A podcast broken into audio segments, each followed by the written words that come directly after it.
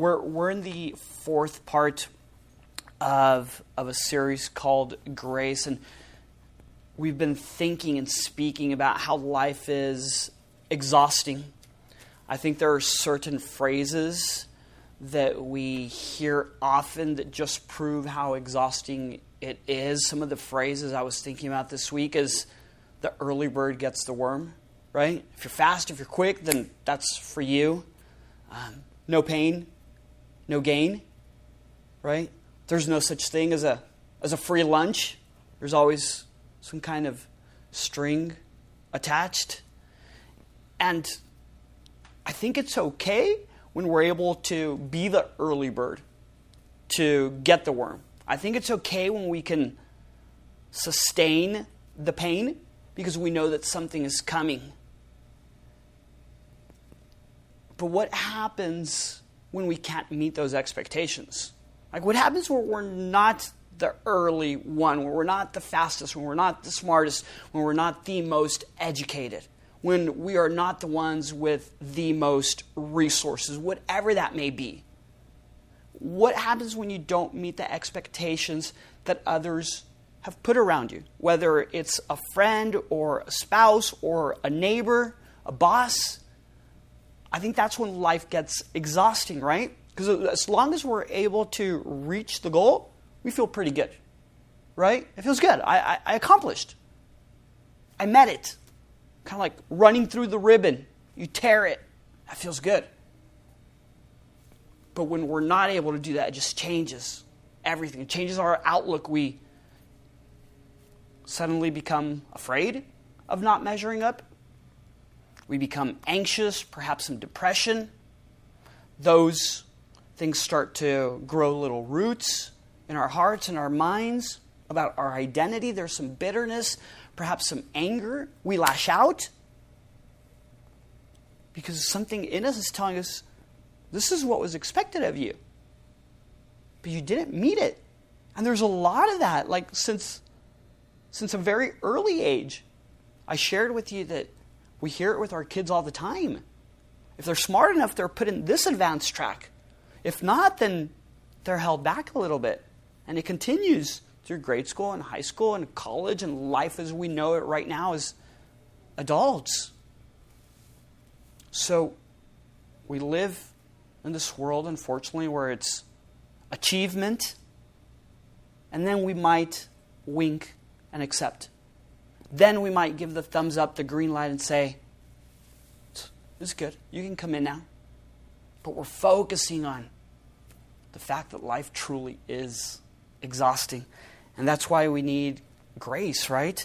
This is why we come to the series, How Sweet the Sound of Grace. How sweet to be able to fail and know that we're still accepted, namely by the one who counts, which is Christ. The one who says, It's my daughter. Today, on your, on your worst day, that's my daughter, and I'm well pleased. My beloved. Think about those words.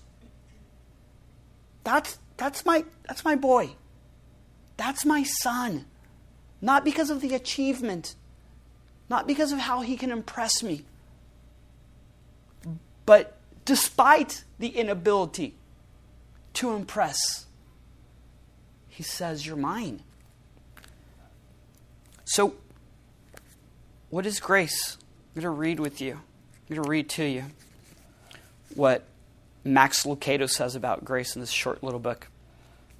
He says, The meaning of life, the wasted years of life, the poor choices of life, God answers the mess of life with one word grace. We talk as though we understand the term. The bank gives us a grace period. The seedy politician falls from grace. Musicians speak of a grace note. We describe an actress as gracious, a dancer as graceful. We use the word for hospitals, baby girls, kings, and pre meal prayers. We talk as though we know what grace means, especially at church. Grace, grace is the songs we sing and the Bible verses we read. Grace shares the church parsonage with its cousins, forgiveness, faith, and fellowship. Preachers explain it, hymns proclaim it, seminaries teach it. But do we really understand it? Do you really understand it? Here's my hunch we've settled for a wimpy grace. It politely occupies a phrase in a hymn, fits nicely on a church sign, never causes trouble or demands a response. When asked, Do you believe in grace? Who could say no? Have you been changed by grace, though? Shaped by grace, strength, strengthened by grace, emboldened by grace, softened by grace, snatched by the nape of your neck and shaken to your senses by grace. God's grace has a drenching about it, a wildness about it, a whitewater riptide, turn you upside downness about it. Grace comes after you. It rewires you. From insecure to God secure, from regret riddled to better because of it. From afraid to die to ready to fly, grace is a voice that calls us to change and then, the, and then gives us the power to pull it off. When grace happens, we receive not a nice compliment from God, but a new heart. I will give you a new heart and put a new spirit within you.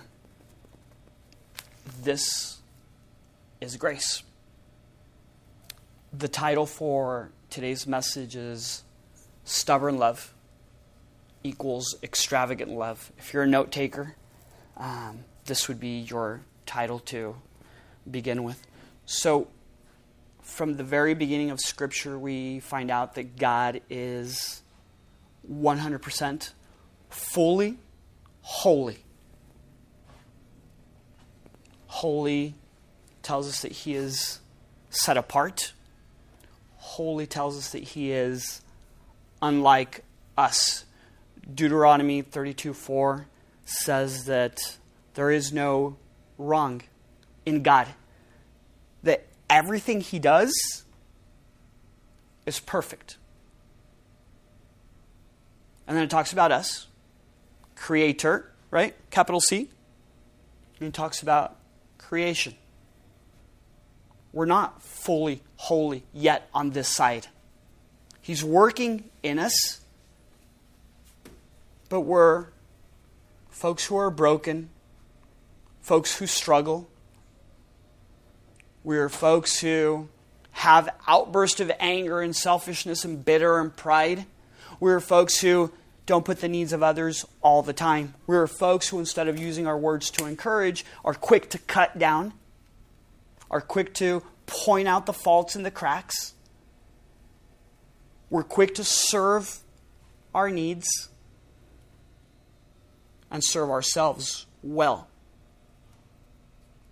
So there's a distinction here God, creator, creation. And the scripture tells us that when you have a holy and perfect God, and you have unholy people who are broken people, it says that the two are not compatible.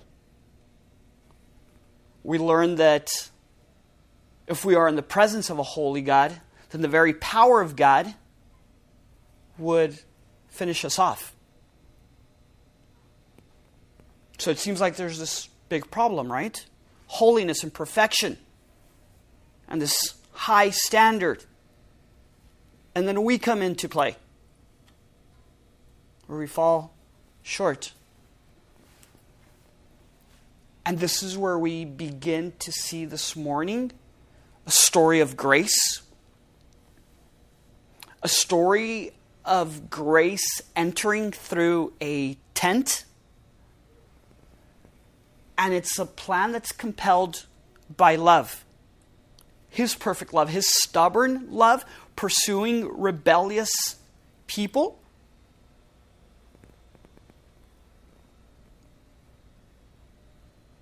He hears the cry of his people. Little background on God's people is that for hundreds of years, there were slaves under the regime of the Egyptian pharaohs, worked long days out in the sun, whips on their backs, being forced to work. And then there's a plan which is compelled by love. And God is moved with compassion. Grace is a catalyst. And he says, Those are my people.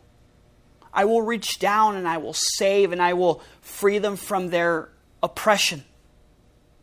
I will free them from their captors.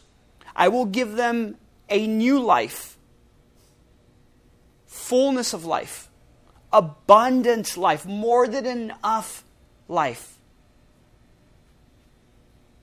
But if we're not compatible with a holy God, then what happens? He wants us, He desires us, He wants a relationship, and He comes up with a plan. And the plan is I'm going to live among my people. I, am not okay with just being a cosmic and distant God. It's not about you charging up the mountain every day to find me. It's my love is so extravagant that I have come down to dwell among. And he says, This is what we're going to do. I have my holiness, and I cannot compromise my holiness. So I want to dwell among you, and I'm going to give you a blueprint. I'm going to give you some detailed instructions for you to build me a tent, a tabernacle, if you will. And he says, I want you to have certain rooms like this, and the courtyard has to be like this, and there has to be certain curtains in this place, and the lampstand has to be this width and this height, and there are a bunch of details.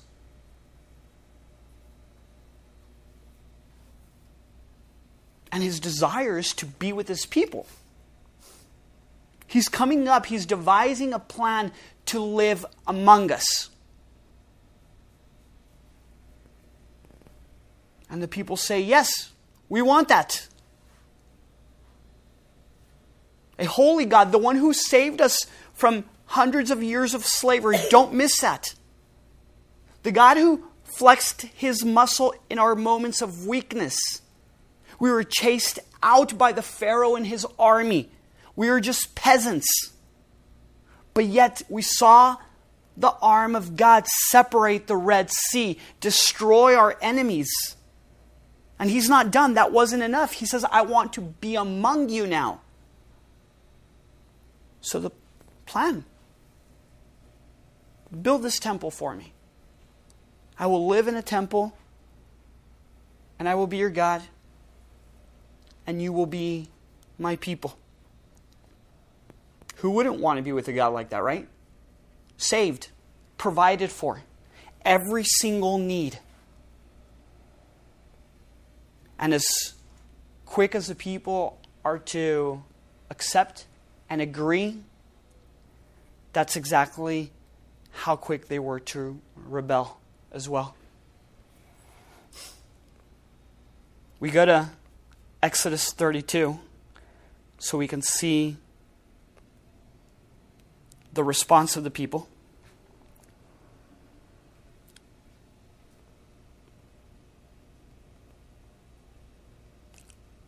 I'm using an app called Bible app. We're going to go to Exodus 32. So God has just provided. God has just said, I want to live among you. The people have just seen His goodness and His grace and His love. Yes, we accept. That's amazing. You want to live with us. And this is their response. The people saw that a long time had passed and Moses had not come down from the mountain. So they gathered around Aaron Moses' brother while Moses is up on the mountain with God. And they said to him, Look, Moses led us out of the land of Egypt, but we don't know what has happened to him, so make us some gods to go before us and lead us.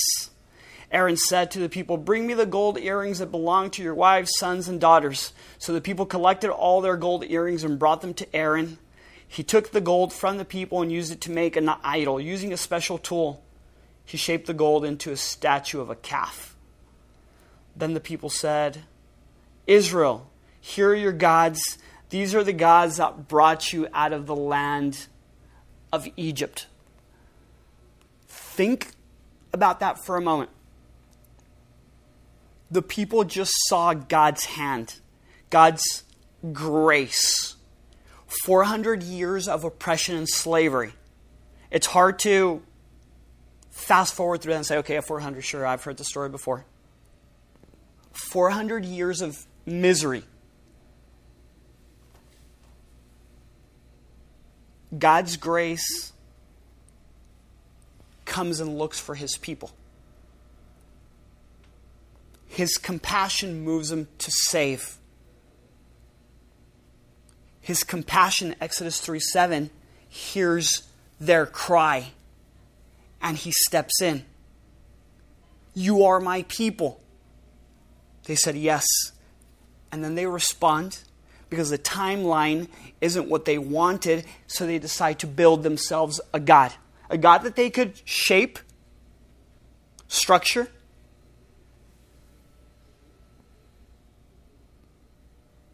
This is com- comparable to what would happen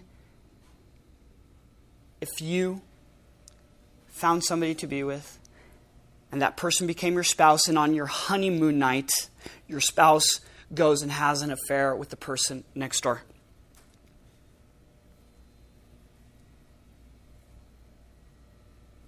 I've already given you everything.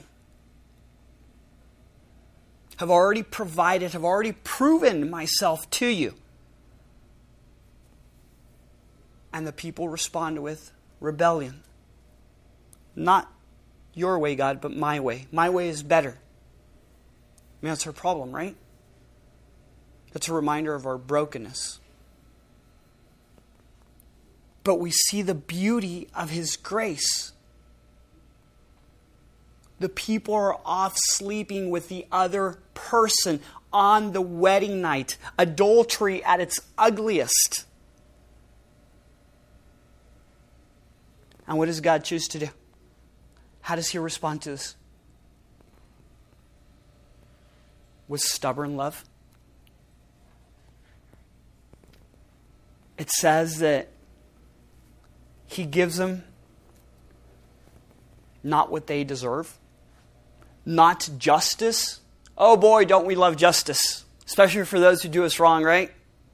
They should get what they deserve. It's what you paid for. See, grace only sounds good when we're receiving, but the moment it's required of us, our hearts start to boil a little bit.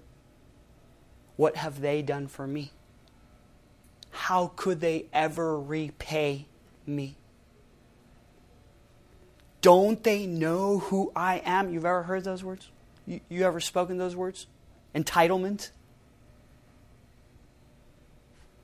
You ever been around somebody who often refers to their situations like, I deserve? And God responds through all of our rebellion, all of it.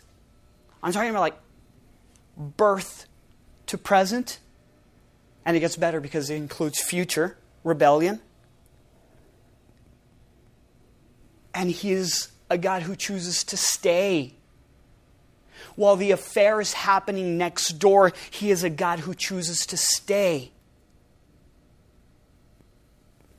He's not a God who walks away and says, I'll see you in court. The house and the cars and everything is mine. He's a God who loves us so ferociously that He keeps coming to us and saying, Give me more.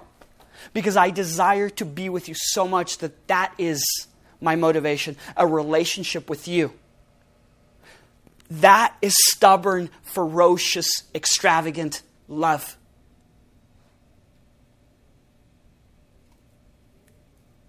That's grace. Not what we deserve, but on the contrary, what we don't deserve. And He gives it hands open, wide open, abundantly, like flowing off of the table. That's how grace works. It's free for the recipient, but costly for the giver.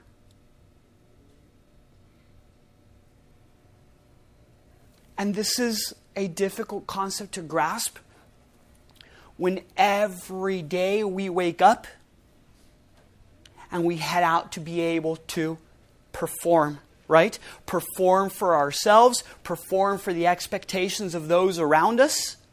And then this concept of grace just crashes.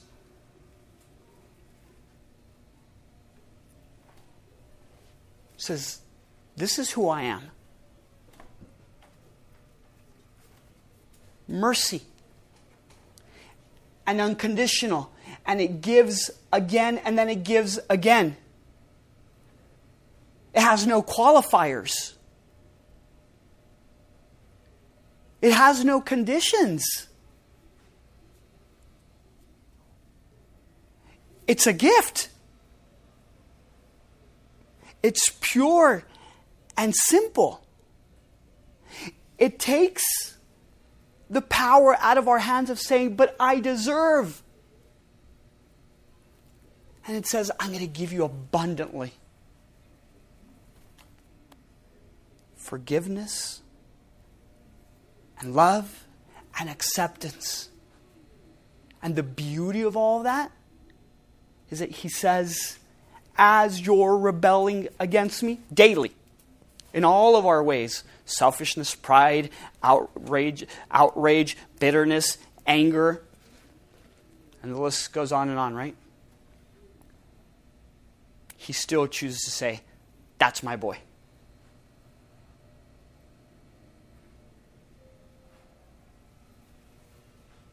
First John 3 1 says this Consider the kind of extravagant love the Father has lavished on us.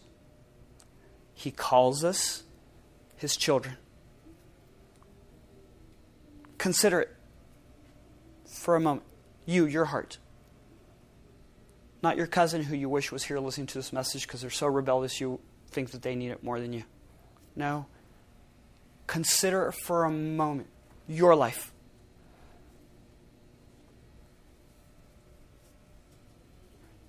His lavished, extravagant love. And when we keep biting the hand that feeds us, does he rip his hand away? Nope. He puts it out again. And when we punch him in the jaw, he sets the other side. Because he's a fool who doesn't know how to stand up for himself? No. Because his love is stubborn. And grace changes everything.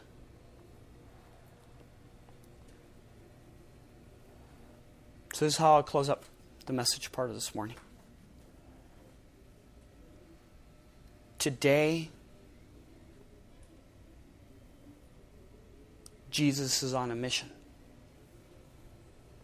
on a stubborn mission on a ferocious mission, on a preposterous mission. Think about what that means ridiculous, nonsensical. And what's his mission? To have his hands open and to say, There is grace, son to say, There is grace, daughter, today. That's his mission. Jesus, thank you for your word that accepts and has done everything for us. It is truly beautiful.